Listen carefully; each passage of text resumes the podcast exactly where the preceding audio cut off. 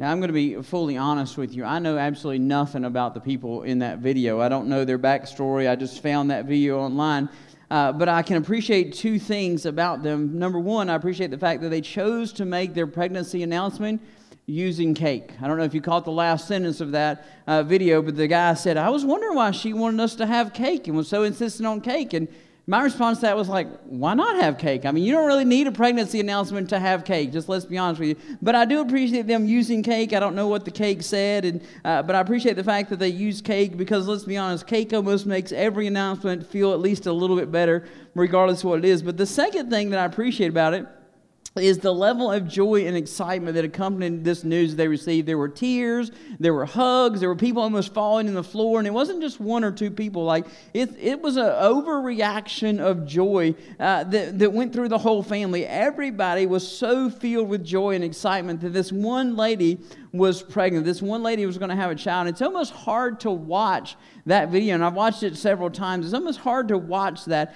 and not be drawn in to their joy and to their excitement that this announcement that this baby's on the way. It's, it's almost hard to watch it and not just find yourself even excited, let's be honest, for these strangers that you know nothing about, just like I know nothing about them. Like I've watched this video, and it's almost hard for me not to be excited for these people. And even though I have no investment with them and I know nothing about them, you see, they're, this baby that they can't see or hold yet in this video is already filling their life with joy. Just the announcement that this pregnancy is coming, there's this expectation, something to look forward to, almost this promise that the months and years ahead are going to be filled with precious moments, precious memories that they're going to cherish for the rest of their lives. And, and there's this promise that things are going to be good and their hearts are filled with gladness and over and over and over again. And I imagine that the joy of that moment, uh, the long awaited pregnancy or this long prayed for pregnancy, is, I imagine that's kind of a timeless emotion. Right? We don't have videos from the first century, we don't have videos of, of most of the centuries of our history, but I imagine that even in the first century, people maybe not responded exactly like that to pregnancy announcements, but I imagine the same amount of joy and the same amount of excitement was there. And, and we're going to look as we uh, get a little closer to the Christmas story this morning uh, to a, an exciting, exciting, joyous announcement that came and uh, almost exactly like that with the, with the ex- expectation of the birth. And uh, over the past couple weeks, we've been talking about these promises that God has made to his people and these promises that he's made to us. And we've been kind of working through these promises, looking through different characters uh, of the Christmas story. And we started a few weeks ago uh, with a guy named Simeon and this promise of hope that there is hope. There's something to hold on to. And then last week we looked at the shepherds and we looked at these people that the rest of society had written off and these guys who really lived their life and their daily life in struggle and chaos. And to them, there was this fulfillment of the promise of peace, that peace was for everybody. And that included them, that included the people that nobody else considered worthy of peace. God says there is peace. And so we're going to continue this look at promises this morning and we're going to look at the promise of joy this morning. And it's a promise that starts all the way back, like the rest of them have, in the book of Isaiah.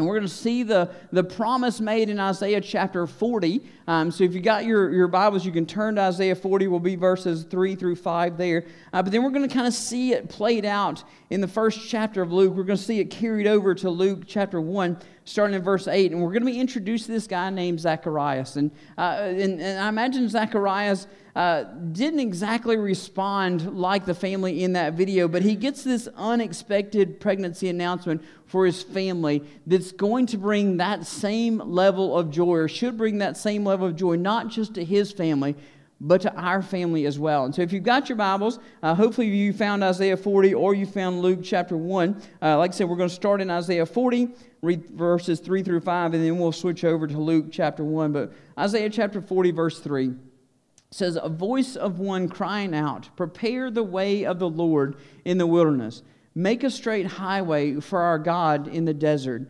Every valley will be lifted up, and every mountain and hill will be leveled, and uneven ground will become smooth, and the rough places a plain. And the glory of the Lord will appear, and all humanity together will see it. For the mouth of the Lord has spoken. That is the promise of the joy that's coming. Then we flip over to Luke, the beginning chapter of Luke, and uh, we'll start in verse uh, 8 of Luke chapter 1.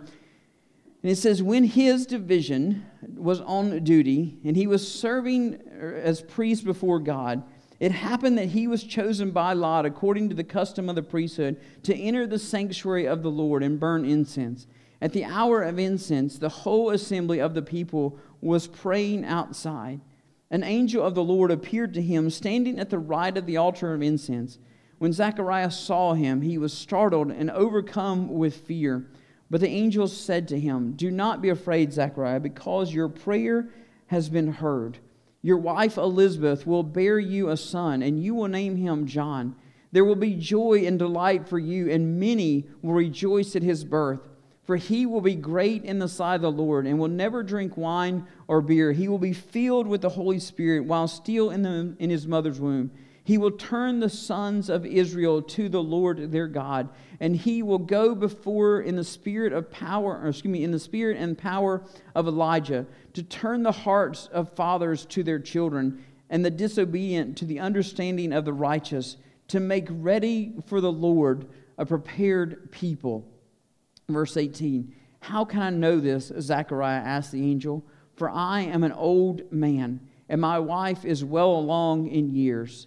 The angel answered him, I am Gabriel, who stands in the presence of God, and I was sent to speak and tell you this good news. Now listen, you will become silent and unable to speak until the day these things take place, because you did not believe my words, which will be fulfilled in their proper time. Let's pray together.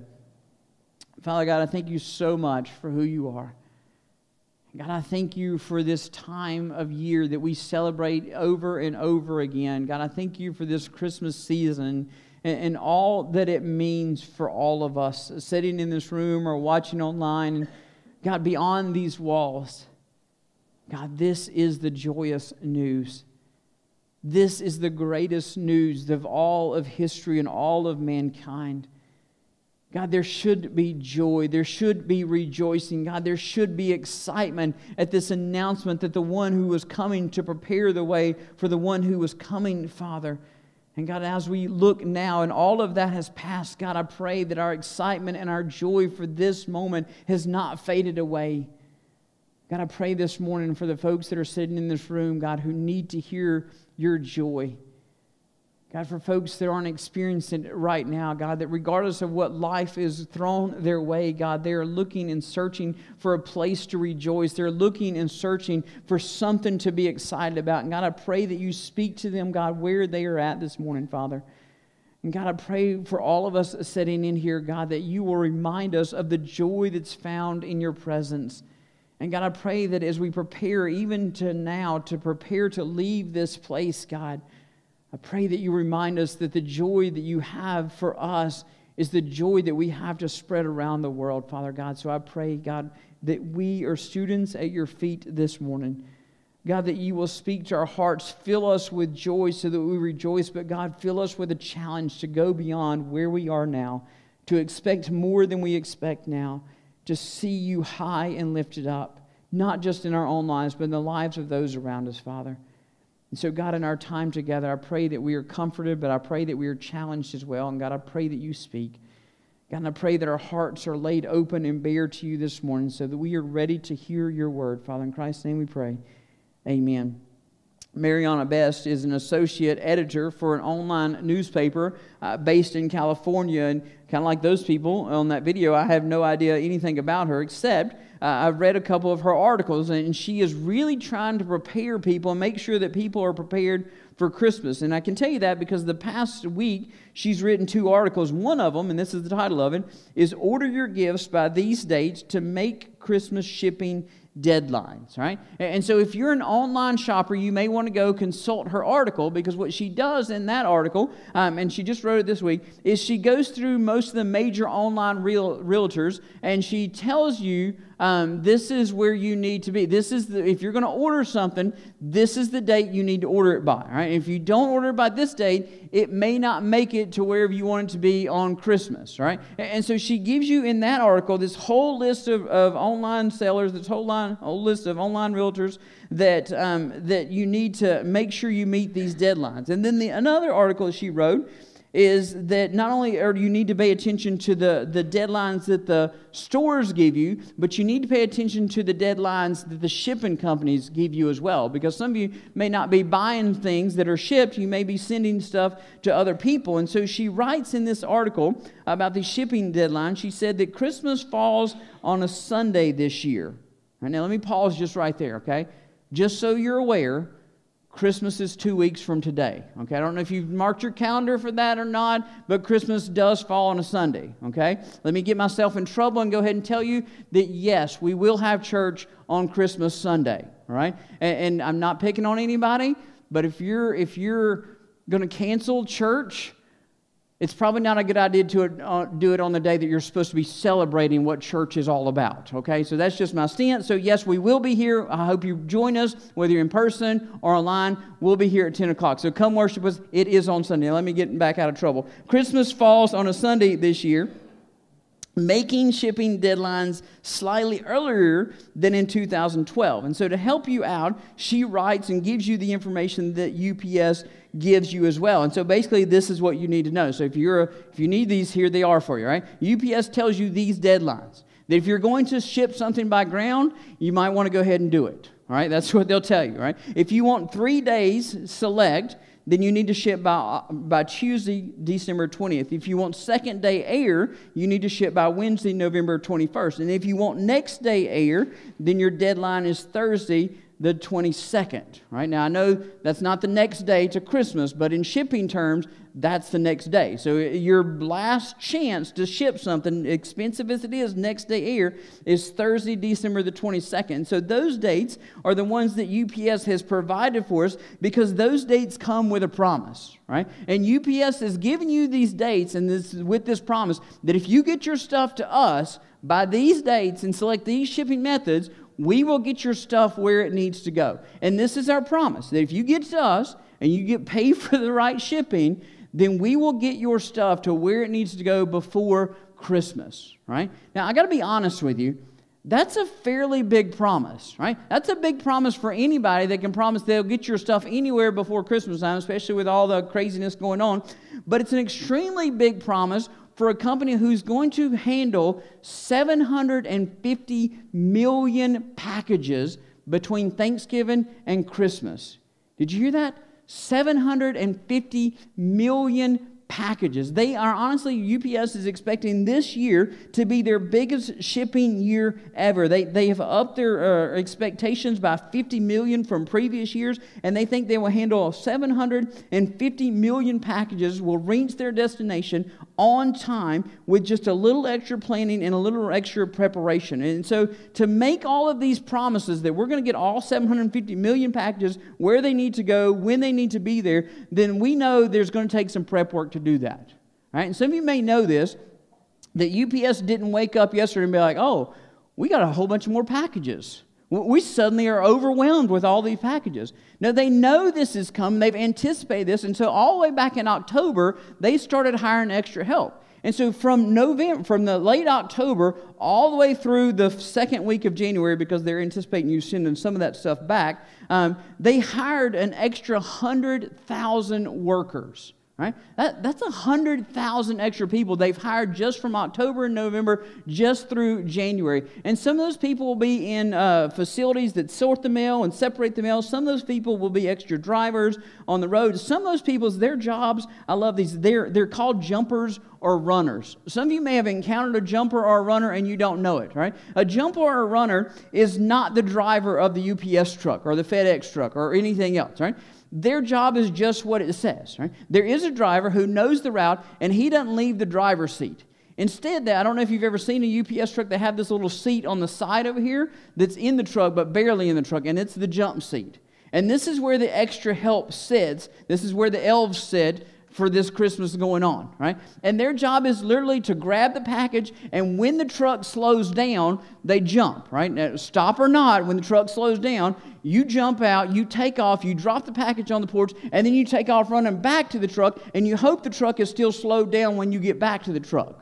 Right? That's what the jumper's job is. Right? We had a good friend who worked not for UPS but for FedEx, and he said that he, he wasn't a jumper or runner, he was a driver. Uh, but he said that between Thanksgiving and New Year's, he lost an average of 10 to 15 pounds every single year.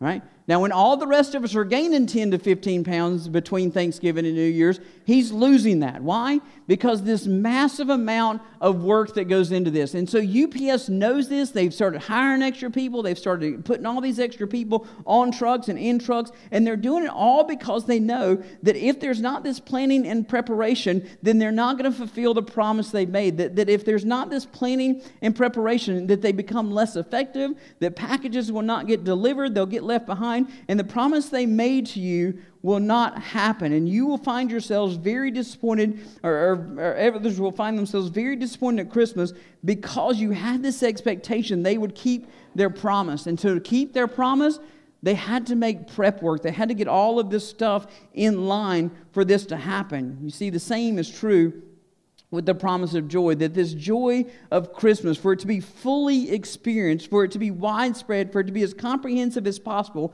then it's not just a promise, it has to come with some preparation. There has to be some preparation for this joy that's coming. And I told you last week when we talked about Isaiah that Isaiah shows up on the scene in the nation of Israel, and he shows up, he's there in the nation of Israel in a very unsettled time. The Assyrians are, are, building an empire. The Assyrians are, are, are, their military might is unmatched by anybody they're around, and, and they're honestly just kind of rolling over nation after nation after nation. And they are spreading their empire, and they're becoming closer and closer and closer to Israel. And actually, by the time Isaiah writes some of his, they've already captured some of Israel or all of Israel. And so he's telling them Israel shows up on the scene, or Isaiah shows up on the scene. In the midst of this, this is where Isaiah is telling him, he said, Listen, uh, there's bad news. But I've got some good news too. But the bad news is the Assyrians are coming.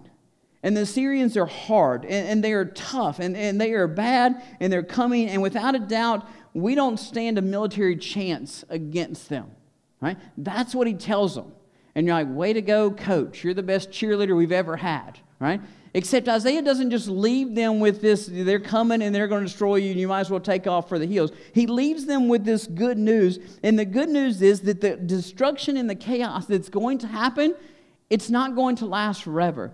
That the God who allows this chaos, He's coming back and He's coming to be with you. And there will be a time in the future where you will hold God's glory, that where you will see His glory again. So, along this bad news, there's this good news that a military defeat really doesn't mean the end of the nation of Israel. It doesn't mean the end of their relationship with God. It doesn't mean the end of the God that they serve. That Isaiah is giving the people this promise of hope and this peace in the midst of this chaos and destruction. And then we look at chapter 40, he gives them another promise. And this promise is there is joy because he will be with us. I want you to look with me in verse 5 as we see the promise that he makes. In verse 5, he says, The glory of the Lord will appear, and all humanity together will see it. For the mouth of the Lord has spoken. And this is the promise that he's delivered that things might look bad now, but there's coming a time when God's glory will shine and it will be evident to everyone. And things are going to be terrible, things are going to be tough, but you just need to know there's coming a time when God's glory will shine and everybody will look at the nation of Israel and people will be jealous of the nation of Israel and they will want to have what the nation of Israel has. And he says, Listen, you should be excited that even though it's tough and it's hard now, there is joy coming because one is coming. The glory of God is coming, and everyone will behold it. But he tells them in verses 3 and 4 that, listen, not everybody's ready for this yet. And so we want to back up for a moment to verse 3, and we see the preparation that takes place before this joy can have its first full effect. And so I want you to look with me in verse 3 because this is where the preparation happens for this coming joy. In verse 3, Isaiah says, There's a voice a voice of one crying out, Prepare the way of the Lord in the wilderness, and make a straight highway for our God in the desert, prepare the world and the nation of Israel for the greatest joy that's ever been experienced. He doesn't need to hire 100,000 seasonal workers, He just needs one.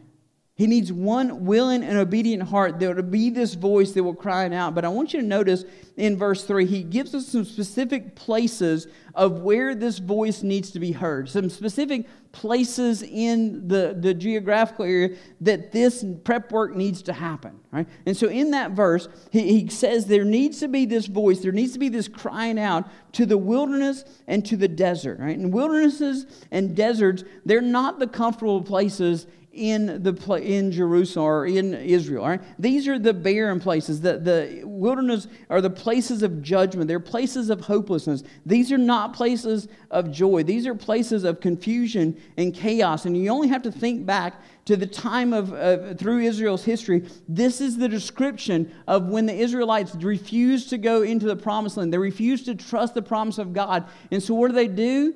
They wander around in the wilderness for 40 years.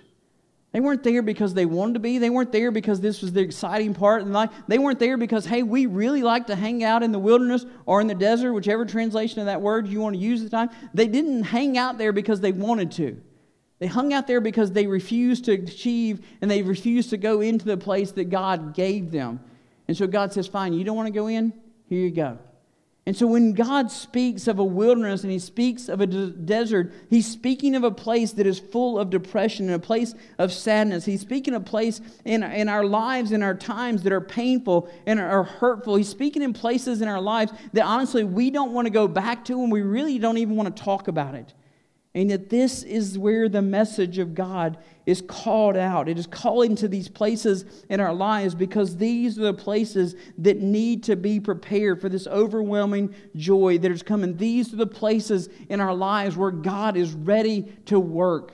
Then we get to verse 4. In verse 4, we see how this preparation takes place. So in verse 3, it's where. In verse 4, this is how it's going to happen in verse 4, he says, Every valley will be lifted up, and every mountain and hill will be leveled, and, every, and uneven ground will become smooth, and the rough places a plain.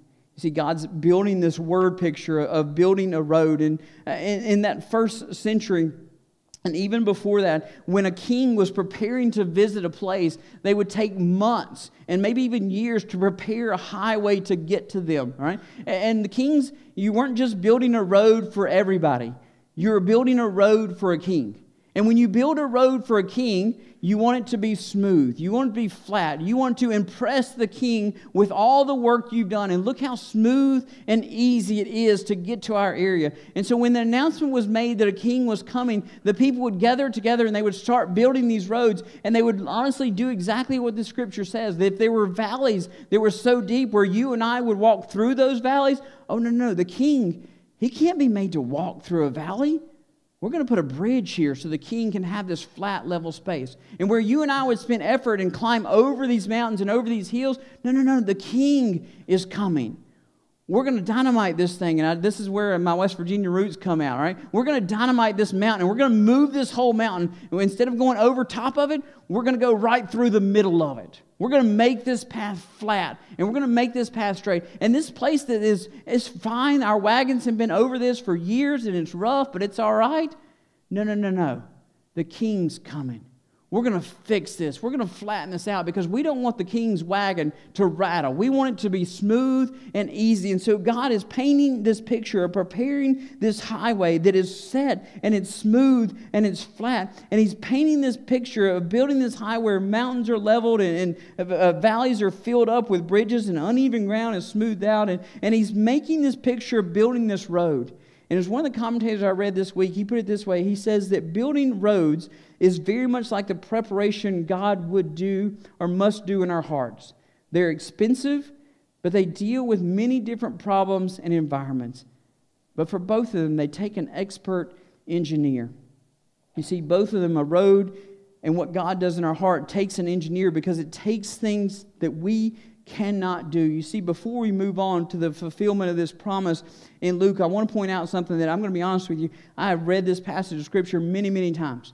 And I have overlooked something that, that this week I found in this passage of Scripture that has really changed the way I look at this passage of Scripture. And it's the, it's the use of the verbs. You see, there's a difference in the way the verbs are used in verse 3 and the way they're used in verse 4. All right, so let me tell you and show you what I mean. In verse 3, the verbs are in an active indicative verbs, which means they're really a command to us that, that we are to do these things. We are to prepare the way, that we are to make straight highways, that we are to make these things flat, and we're to make the straight highways. And then we find this difference, right? So in verse 3, it's active indicative. There's this command that Michael Rakes is to prepare this way. And then we get to verse 4. And in verse 4, the mood and the direction of the verb changes completely. It's not active indicative anymore, it's passive imperfect. Right? And passive means that I'm not the one doing the action. And imperfect means that it's a continual action.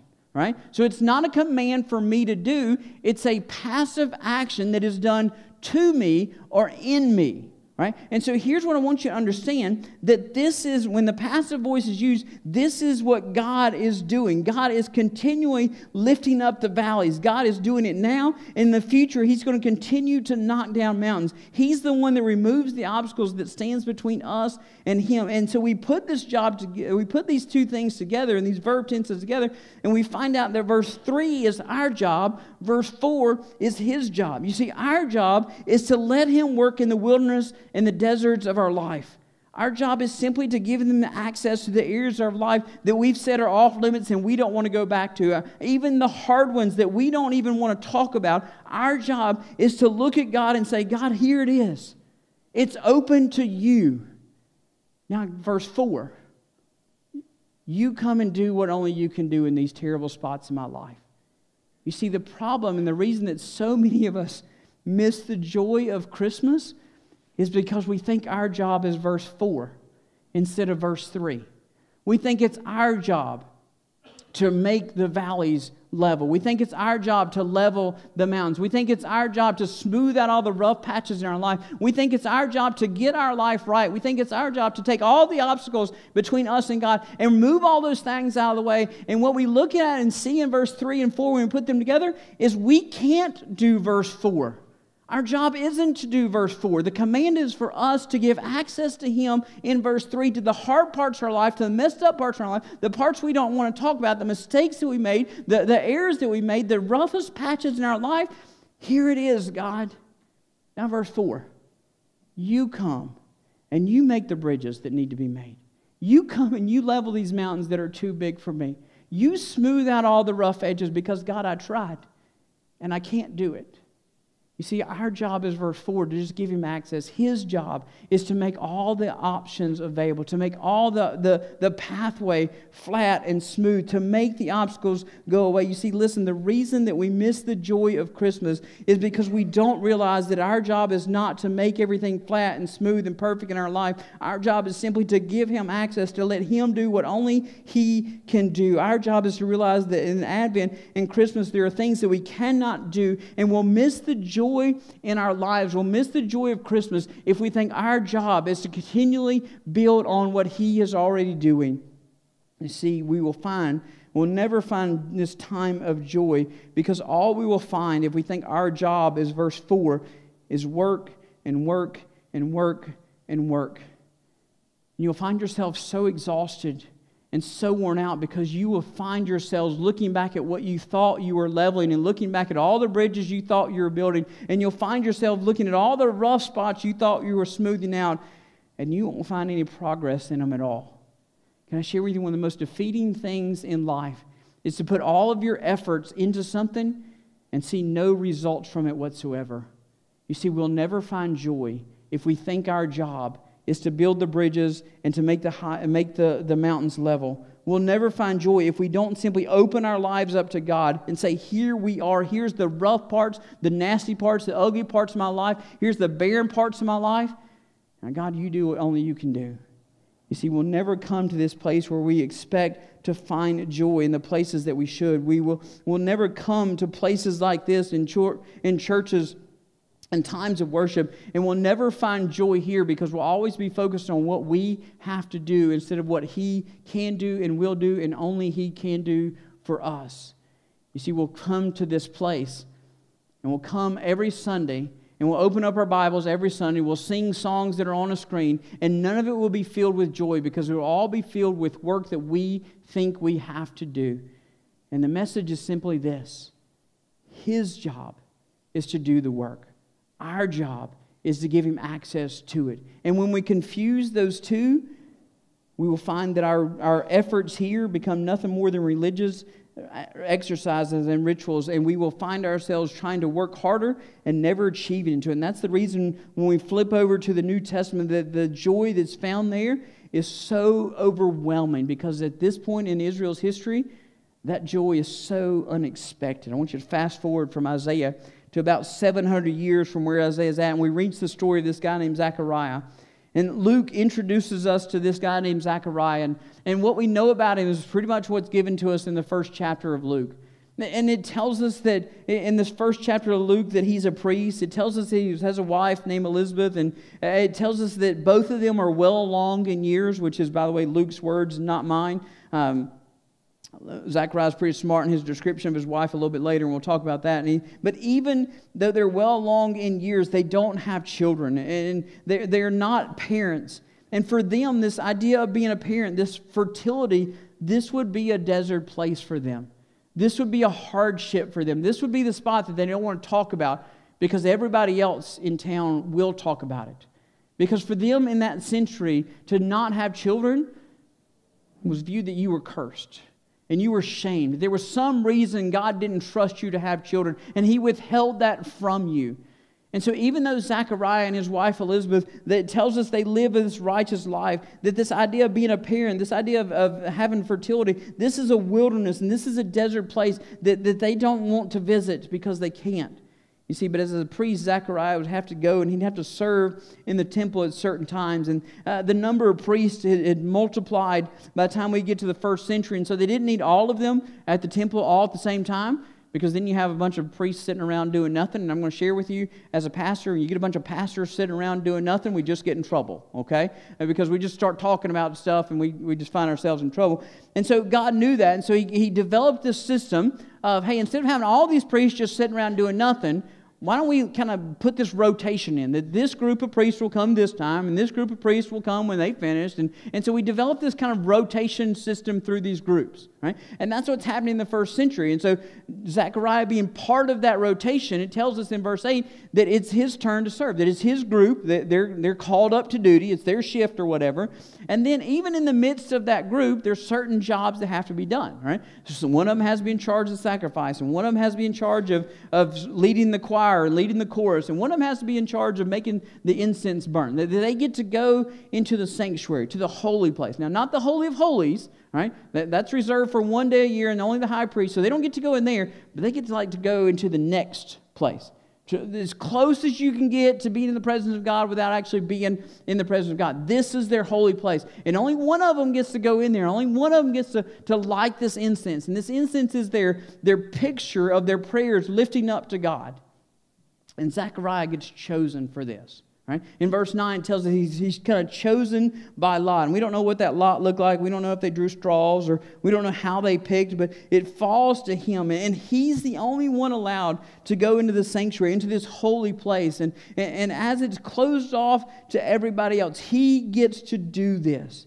But as it happens that Zechariah is selected to be this one who burns incense, and in verse 10 of Luke chapter 1, it tells us that he goes into the sanctuary, into this holy place. And as he's in there, you see the rest of the nation of Israel, the rest of the people, they're all on the outside.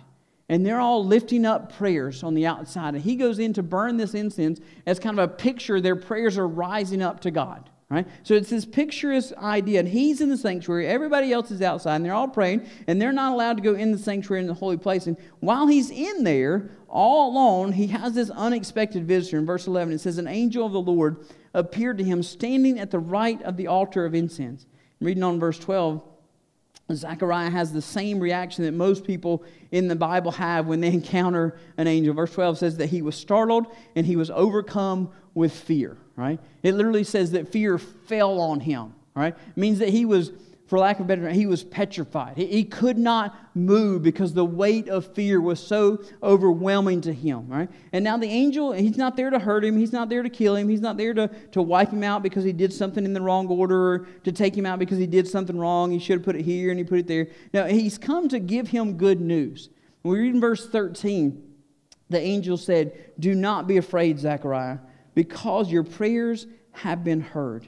Your wife Elizabeth will bear a son, and you will name him John. In verse 14, there will be great, or there will be joy and delight for you, and many will rejoice at his birth. You see, John, or Zechariah, gets the news that he'd been praying for for all of those years. And, and I can't help but think, we don't have this in Scripture, but I can't help but think that, that maybe since he describes himself as old and his wife well in years, that, that maybe he gave up on that prayer.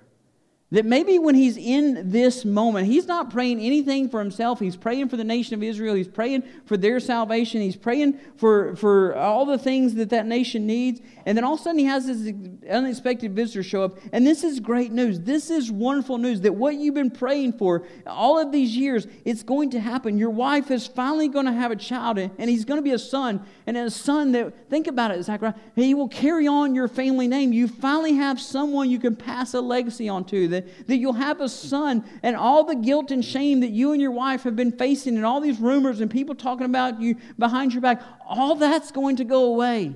You're going to find yourselves as accepted back in society, and people are going to look at you completely different. And all of this will be joy and it will be a delight for you. And so, what we should expect in this moment, we should expect what we saw on that video. We should expect screaming and yelling. We should expect this reaction like these families that saw for the first time or heard for the first time there was a baby on the way. And we should expect joy and excitement, but that's not how Zechariah responds. You skip down with me in verse 18, we see that instead of joy, Zechariah responds with a question. In verse 18, he says, How can I know this? Zechariah asked the angel for I am old, and my wife is well along in years. Now, before we get too hard on Zechariah, let me show you the wisdom of Zechariah. Look how he described himself, and look how he described his wife. I'm old, and she's well along in years. She's aged well, is what he's saying. I'm just old, but my wife has aged gracefully. Right? But the point is still the same. We're too old to have kids. This can't happen for us. And so he asks this question, and I want you to see not so much the problem of Zechariah, but really this is an indictment not of him, but the priesthood and the people of Israel and their, relig- and their religion. You see, I don't think Zechariah is the problem here. I think there's this lack of expectation of what should have happened and what was supposed to go on in this moment in this sanctuary. Because I got to share with you that if there was ever a place that the people of Israel expected to find joy, it should have been in this moment. It should have been in this place. They are in the sanctuary. They're in the holy spot. They're in the place that God has set apart from everywhere else in the world. And He says, This is where I will build my house. This is where I dwell. This is where you will come and you will worship me. And if we ever expect to find joy in Christ, if we ever expect to find joy in all of the nation of Israel, it should be in this spot. It should be when we go to worship Him. And yet, what is Zechariah's response when something happens in there? He's shocked. And he's so confused because let's be honest, this doesn't happen. We, we don't do this angel encounter thing. It's honestly been 400 years, really, since we've had this kind of expectation of God. You see, what Zechariah expected was to walk into the sanctuary, to go over here and make sure the bread was right, and he expected to go over here and light the incense. He expected to spend a few moments in prayer, and then expected to turn and walk out. Check We've done our religious duties for today. And then guess what? Tomorrow, somebody else will come, or next month, whenever the rotation is, somebody else will come and they'll check the bread, they'll light the incense, they'll say a few prayers, and they'll walk out. And then the next month. And this is what we've done for 400 years. You see, the problem was that when they should expected, when they had this promise of joy, They quit looking for it. And they quit looking for it in the place that it should have been found. They quit looking for it in the sanctuary, in the midst of their worship. When God had called them together to worship for Him, it just became a ritual for them. It just became what they did because this is what our religion tells us to do. And I can't help but think that many of us will miss the joy of Christmas because many of us will came into church Sunday morning. We tuned in online this morning and we have zero expectations of God doing something great. You hear me? We should walk into church every Sunday. Now, I'm not saying we walk into church expecting some angel to show up up here, right? I'm not saying we walk in, but we should walk into church every Sunday. We should sing every worship song, whether here or online. We should do every one of those. Every moment of prayer, we should expect an encounter of God. And if we're not expecting an encounter of God in this moment, then when do you think He's going to show up? This is what we're here for. We're here to have a present moment, an encounter with God. And if we're not here for that, then you're just here to socialize. We're just here to sing some songs. We're just here to check something off our box. If any place in time we should expect the presence of God, to encounter the presence of God, to see Him do something amazing, it should be in our moments of worship. And so many of us will miss this joy of Christmas because it's just what we do. We just show up we just sing the songs. We just hear this guy talk forever and ever and ever, and then we walk out. And next week we'll do the same thing. And the week after that, and the week after that, and the week after that. You see, the problem wasn't Zechariah's question. The problem was there was zero expectation because what was meant to be this relationship with the people of Israel had become nothing more than ritual and religion. And we lose joy when this place has zero expectations of an encounter in God. We lose joy when this, we let this mundane weekly task of coming to church replace the majesty of worship uh, that happens when we are in His presence. You see, we'll find joy when we seek His presence, not a task to complete. You see, Zechariah walked in there with this list of things he was supposed to do, and he didn't walk in there expecting to meet God. And some of you, I'm going to be honest with you, some of us came to church this morning, some of us tuned in online this morning with this list of things to do this morning, and yet encountering God was not on that list. And we missed joy of Christmas because we didn't expect God to do what God said He would do, and that was to show up and be in our presence. And we'll find our joy when we seek His presence, not a task to complete. We'll find our joy when we expect to encounter Him rather than just this is what we do. You see, and then we move on and we find out in verse 14 that joy isn't good news just for us, it is joy that is meant to be shared. You see, this is great news for Zechariah and great news for his wife. This is what they've been praying for. But this isn't joy that should be contained. In verse 14, he tells us this. He says, There will be joy and delight for you. This is the angel speaking to Zechariah. He says, This is, this is good for you. And I want you to see what he says. And many will rejoice in his birth. You see, this is a blessing for him. This is what he's been praying for. This is what he's wanted. But what the angel tells him is a message that some, need, some of us in here need to hear. This is bigger than you. This is greater than you. This is the best news. Zechariah, I've got the best news that you're going to hear in the whole existence that you're on this earth. You're going to have a child, but it's bigger than you.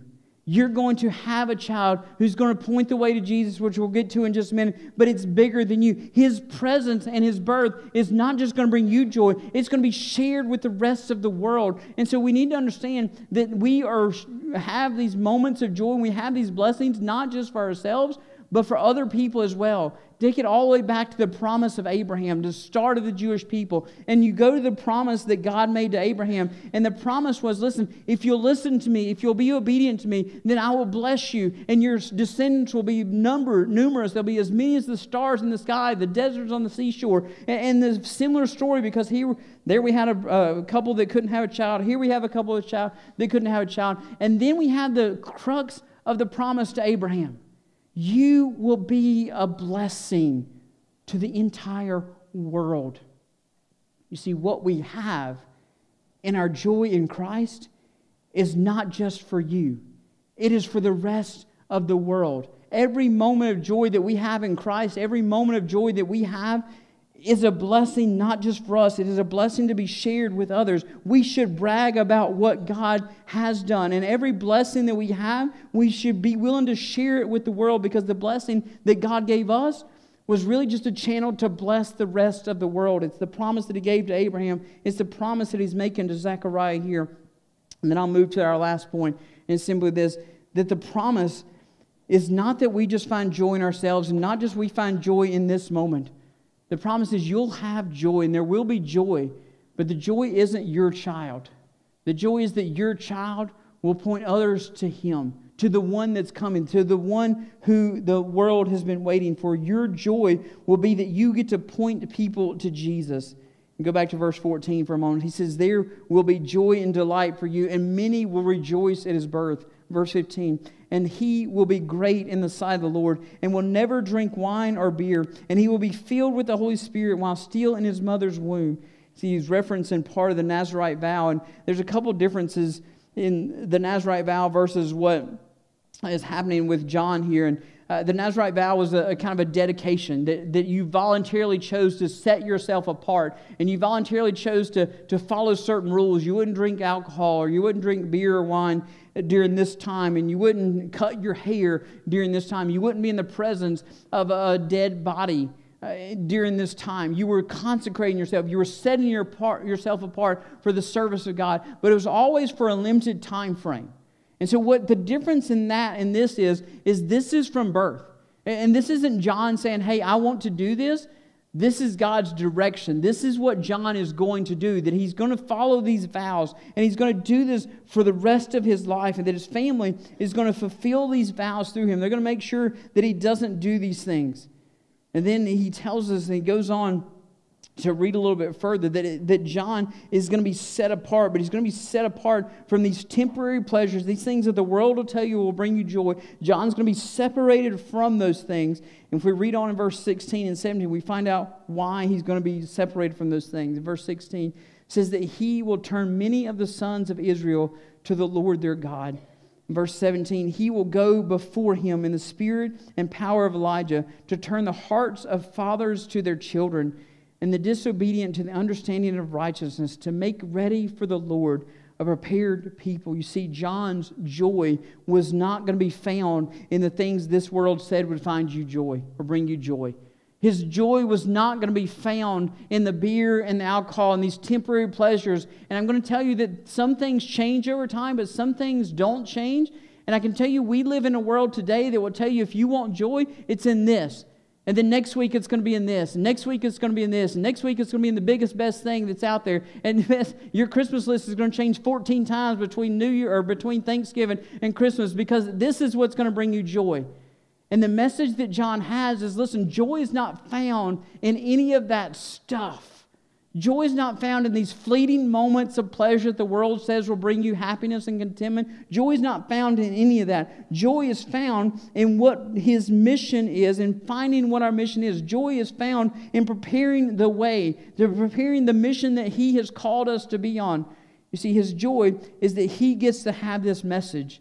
And the message is this Messiah is coming, and you should repent. You should turn back to Him. You should turn away from your sins. That you should come back to God, and you should listen to Him, and, and you should value your families like God commanded. You should stop your disobedience, and you should come to the commandments of God. That you should pursue righteousness, and you should ready yourself because Christ is coming.